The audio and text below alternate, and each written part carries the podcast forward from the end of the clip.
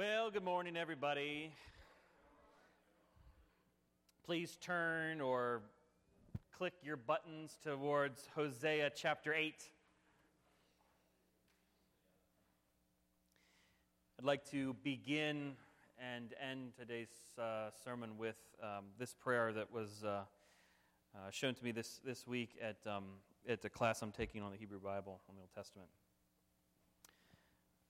O holy and haunting presence, whose spirit moves quietly but surely in the sound of fury of the world and of my life. You know me as rushing water knows the rock and releases its beauty to reflect new light. Open me to the insistent abrasiveness of your grace, for often I trivialize love by abandoning, abandoning the struggles which accompany its joys and reflecting the challenges which lead to its fulfillments. Release me from the dark fury of assuming I am unloved when the day calls for sacrifice and the night for courage. Release me from the ominous fear of thinking some sin or failure of mine can separate me from you when life demands hard choices and the battle high risks. Release me from the dangerous illusions of independence when the human family summons me to the realities and promises of interdependence among races, sexes, nations. Release me from being possessed by riches I do not need and grievances that, that weary me. When you call me to share my very self with neighbors, and to reflect for the world the light of the kingdom within me. Amen. So, uh, isn't it funny how the smallest things sometimes can have the strongest impact, the strongest moments of your life can somehow leave these like incredibly deep, lasting impressions? I can think back to my, my wedding day and the birth of my son. And I remember the, these times that were of monumental significance in my life. For all of the preparation and anticipation that goes into such life changing events, there are other times, conversations, events that, that seem so inconsequential, but they haunt me and they force me to do business with my soul. I was 16 or, or 17 years old, and I was at school um, for one of the many performing arts groups that I was in in high school. Uh, in those days, in the latter years of high school, my goal was to join as many bands and choral groups and stage productions and uh, musicals and plays as much as I could. I just packed my schedule with it and left absolutely no time for like inconsequential things like schoolwork. One day we were working at the school, and everybody's really busy, and there's a lot of things going on. I don't know whether it was a band thing or a chorus thing or a stage thing or whatever it was. And, and my girlfriend, my then girlfriend at the time, her, her mother tells me that she, she forgot something in her car. Um, this normal, everyday event, something as insignificant as someone accidentally leaving something in their car, turned into a life moment for me when she, in the midst of this busy day, thought nothing of it but casually handed me her car keys and asked me to retrieve the item. Can you go out to the car and get the thing? It's probably in the glove compartment. You may need to open up the back hatch. It might be in there, root around a little bit. Thanks, Joe. Now, just so happens this particular woman was a woman that I had a great deal of respect a devoutly Christian woman, if that's of any consequence. But, but as I'm walking to the parking lot, I felt God saying to me, don't, don't ignore this. Think about what just happened. Not only does she trust you enough to get the thing from the car, she didn't think twice about it, not at least that you saw. It was natural of her to hand you her car keys and trust you. Again, it seems so simple, but items like our keys and our wallets and our phones, these things are, these are things that hardly ever leave our possession. And, and rarely do they go into the hands of others, um, even if we do trust them. if I just ask you to, like, hey, guys, just start passing around your keys and your wallets and your phone, like, there'd be some hesitation, and even in this room among our family. Um, this simple task struck me as not something I would normally be asked to do with people who weren't a part of my family. There was something that felt warm about it. To know that you have even just a little bit of trust makes you feel like you're a part of something larger. To be trusted is a sign that you're connecting with others in a proper way, that you aren't just living a life of complete isolation and shielding yourself from the rest of the world. No, you've made a connection, and there, there's fruit there to be tasted.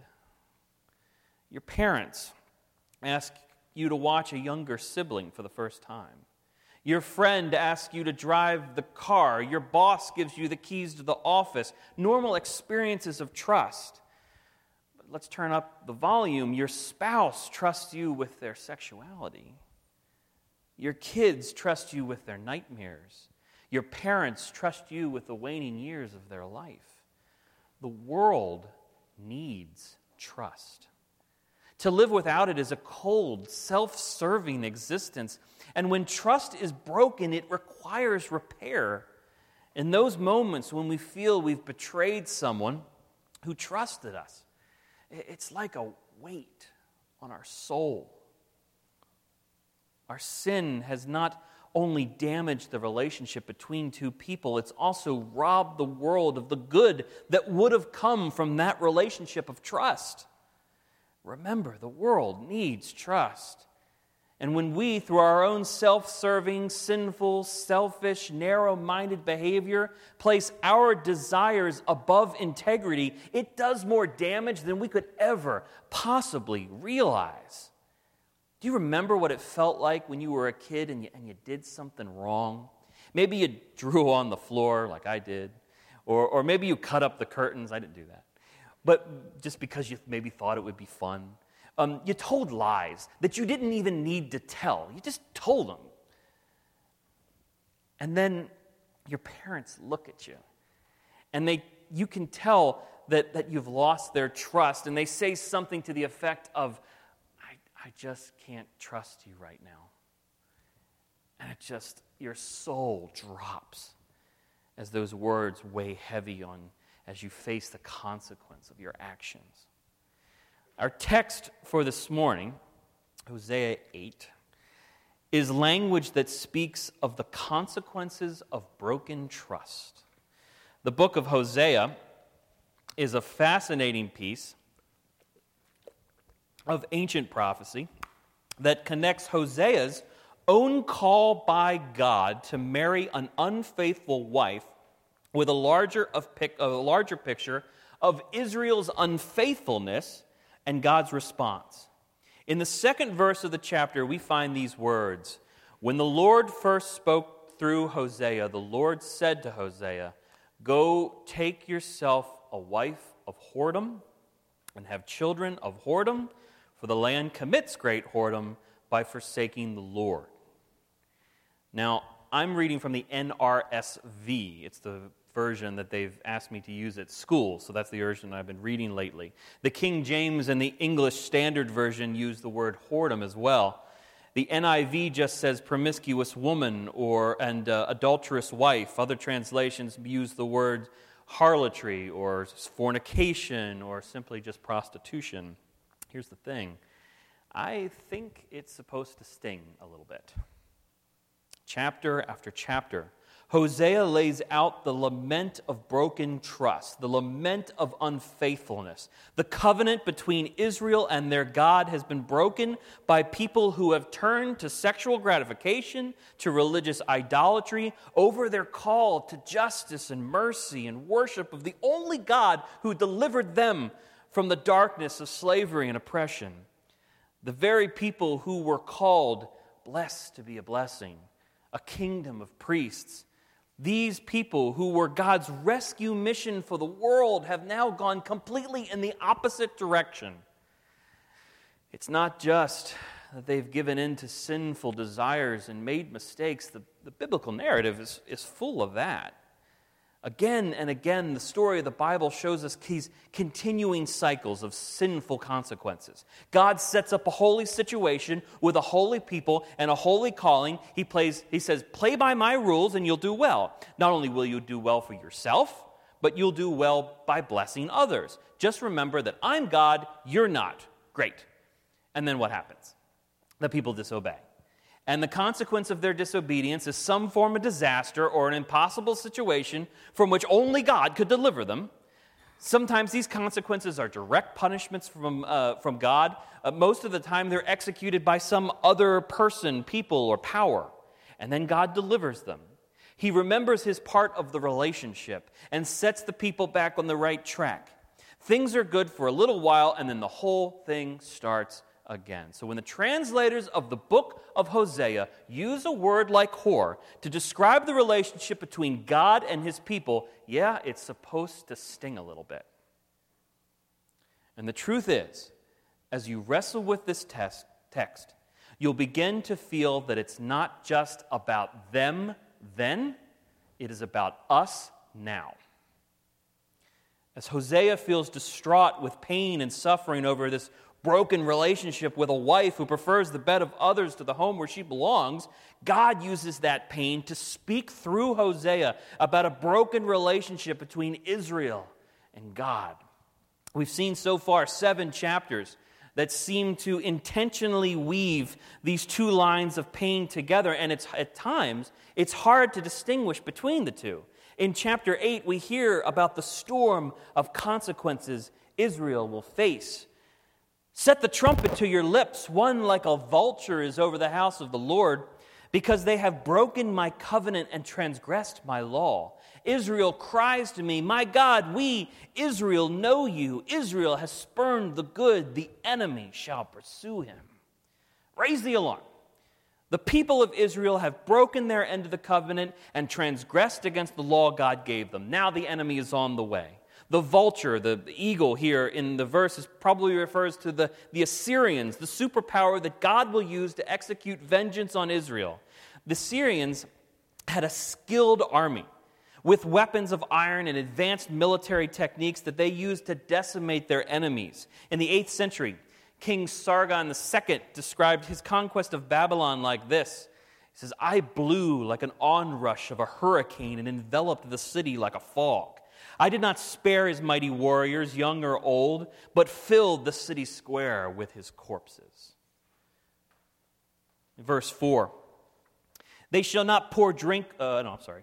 Verse 4 They made kings, but not through me. They set up princes, but without, without my knowledge. With their silver and gold, they made idols for their own destruction. Your calf is rejected, O Samaria. My anger burns against them. How long will they be incapable of innocence? Oh, that one stings. How long will they be incapable of innocence? For it is from Israel an artisan made it. It is not God. The calf of Samaria shall be broken to pieces. Political authority? Religious authority? Where does that come from? Did you really think that you could just set up these rulers, these idols, without God being a part of the equation? I see you've set up royalty without my knowledge, who have used their silver and gold to craft idols that will ultimately be their own destruction. Who makes all of this? The hands of some guy? The hands of an artisan? A man? Not the guiding hand of God. No matter how richly detailed this calf idol is. At best, it can only ever be an item, idol, uh, an item built by man as something will get in the way of a relationship with God.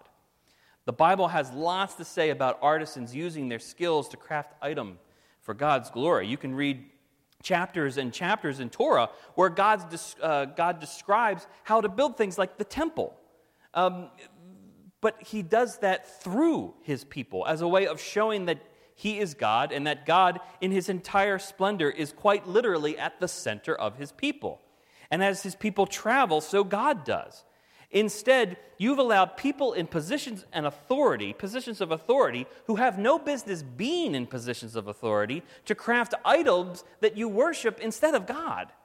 God's system was such that He alone determines who should be king, either by divine revelation or by prophecy of some sort. Picking up in verse 7 For they sow the wind, and they shall reap the whirlwind. The standing grain has no heads, it shall yield no meal. If it were to yield, foreigners would devour it. Israel is swallowed up. Now they are among the nations as a useless vessel. Now they're among the nations as a useless vessel. For they've gone up to Assyria, a wild ass wandering alone. Ephraim has bargained for lovers, though they bargain with the nations. I will now gather them up. Soon they will writhe under the burden of kings and priests. Wind in the scriptures, such as Proverbs and Ecclesiastes, is a symbol of useless vanity and futility. And this text turns that idea kind of on its head. When you sow the wind, you reap the whirlwind. When you speak, spend your life pursuing vanity and these futile efforts, not only will you taste God's best for you, not only will you not taste God's best for you, but instead you're going to suffer a whirlwind of damage. Again, when we refuse to play by God's rules and make the rules up as we go, it's not only unfulfilling, it will ultimately devour us and hinder, hinder us from playing the part as God envisioned. This nation that was chosen to be God's blessing to the world is now described as a useless vessel, a wild ass wandering alone, but will be swallowed up by the powers of the day. The hope for an abundant harvest has yielded nothing more than the wind Verse 11 When Ephraim multiplied altars to expiate sin, they became altars to him for sinning. Though I write for him the multitude of my instructions, they are regarded as a strange thing. Though they offer choice sacrifices, though they eat flesh, the Lord doesn't accept them. Now he will remember their iniquity and punish their sins, and they shall return to Egypt. Israel has forgotten his maker and built palaces, and Judah has multiplied fortified cities. But I will set fire upon those cities, and it shall devour his strongholds. Those things you once looked to as reminders of God's justice and mercy have instead been turned into instruments of sin. Those sacred writings that were at once so important to you and so precious to you, those things, those writings that gave you the identity as God's people, God's chosen people, have now become this strange thing. Those sacrifices you once offered to God as the first fruits of your labor, the best of your time, talent, and treasure, God doesn't accept them. God will deal severely with your iniquities and punish your sin because you have forgotten that He is God and you are not. Israel forgot that God was their deliverer. And now a destruction will, with, um, will return them to their knees, to a place where they remember who really is in charge. The history books tell us that, that the advanced army techniques, the advanced military techniques of the Assyrians, allowed them to efficiently penetrate even the most strongly fortified cities. But now, those palaces built by Israel, those fortified cities built by Judah, will fall apart like the broken idols that they are. They'll fall apart, they'll burn, and they'll be devoured. When you sow the wind, you will reap the whirlwind. One of the phrases that stuck with me as I read through the commentaries on this was this phrase outrageously foolish disobedience. Israel has invited their own doom through idolatry and sexual promiscuity, inappropriate relationships with neighboring societies, and forgetting who they were and who God is. As such, they will suffer the consequences and return to oppression. God has not turned his back on his people. One of the most encouraging elements of this text for us is that we know that we know where the story is headed. We know that this isn't the only chapter in the Bible, thank God. The Lord made this world and knows far better than we could ever imagine how He plans to renew it, how He plans to renew it. Our God is to trust Him with that. And three notes as we close. First, that phrase, outrageously foolish disobedience. There are times in our lives, times in my life certainly, where I lose track of the story that I'm a part of. I stumble through sin, through lust and greed at times. Um, we place our own personal narrative above the redemptive narrative of, that God is telling. The New, the New Testament tells us that if we um, confess our sins, that He is faithful and just and will cleanse us of unrighteousness. But Hosea's text, again, it isn't just about them then, and it's about us now. Then my guess is that this text isn't just simply about our own personal sin. It's about a larger picture of Israel's outrageously foolish disobedience. God has chosen to speak to the people of Israel, his people. God, God has chosen to speak about Israel and use a word like whore that's supposed to sting because it's supposed to remind us that we can lose our way so severely that we completely lose track of what gives us our identity.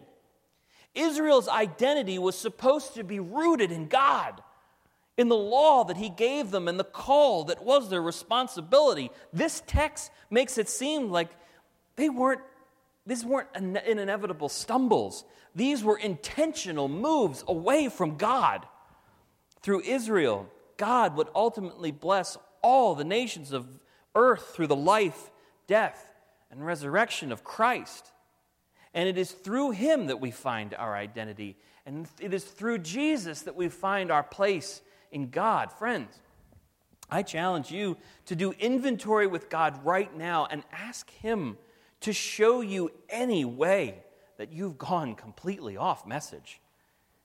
Are there habits activities, substances, websites that the only way to best describe them would be outrageously foolish disobedience. Not just because they break God's law, that's bad enough, but because they break you and they break the people that you care about. If there is, then it will be helpful to know a second point. One of the accusations from God in Hosea 8 was that they made kings, but not through me. They set up princes, but without my knowledge. If you're here this morning and you've never heard this before, please hear it now. God gives kings to people, they don't choose them, we don't choose them. And He has given us the only king we'll ever need Jesus. He is our master, and it is in His kingdom that we seek first. Gabriel told Mary that she, she'd bring forth a son, and he said, He will be great and will be called the Son of the Highest, and the Lord God will give him the throne of his father David, and he will reign over the house of Jacob forever, and of his kingdom there will be no end. Seeking first his kingdom is the way that we ensure that we haven't gone completely off message in an outrageously foolish way. Who is Jesus to you? Who do you say that Jesus is? Is he the king, the savior, the master, the center of your life, or is he just the person that we often bring up on Sunday morning? If he is the Lord of your life, then one last point. He has called us to do more than sow the wind. He has called us to be more than a useless vessel. Some of his final words recorded in the scriptures speak of the call we have to be his people to a starving world. Matthew tells us that um, the words of the Great Commission Go and make disciples of all nations, baptizing them in the name of the Father, the Son, and the Holy Spirit. Teach them to observe all I've commanded, and I'll be with you until the end of the age. Similarly, in Acts, Jesus says, You will receive power when the Holy Spirit has come upon you. You will be my witnesses in Jerusalem, in all Judea and Samaria, and to the ends of the earth. Those are not commands God gives to useless vessels. He gives them to men and women whom he loves to death and in whom he desires to reach the world. We are called to reflect for the world the light of the kingdom within us. We pray.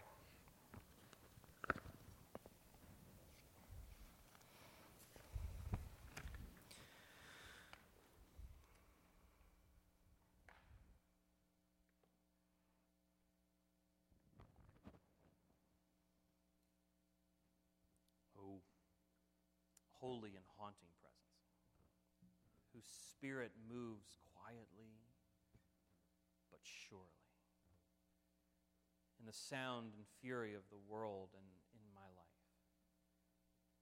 You know me as rushing water knows the rock and releases its beauty to reflect new light. Open me to the insistent abrasiveness of your grace. For often I trivialize love by abandoning the struggles which accompany its joys and rejecting the challenges which lead to its fulfillment. Release me from the dark fury of assuming that I am unloved when the day calls for sacrifice and the night for courage.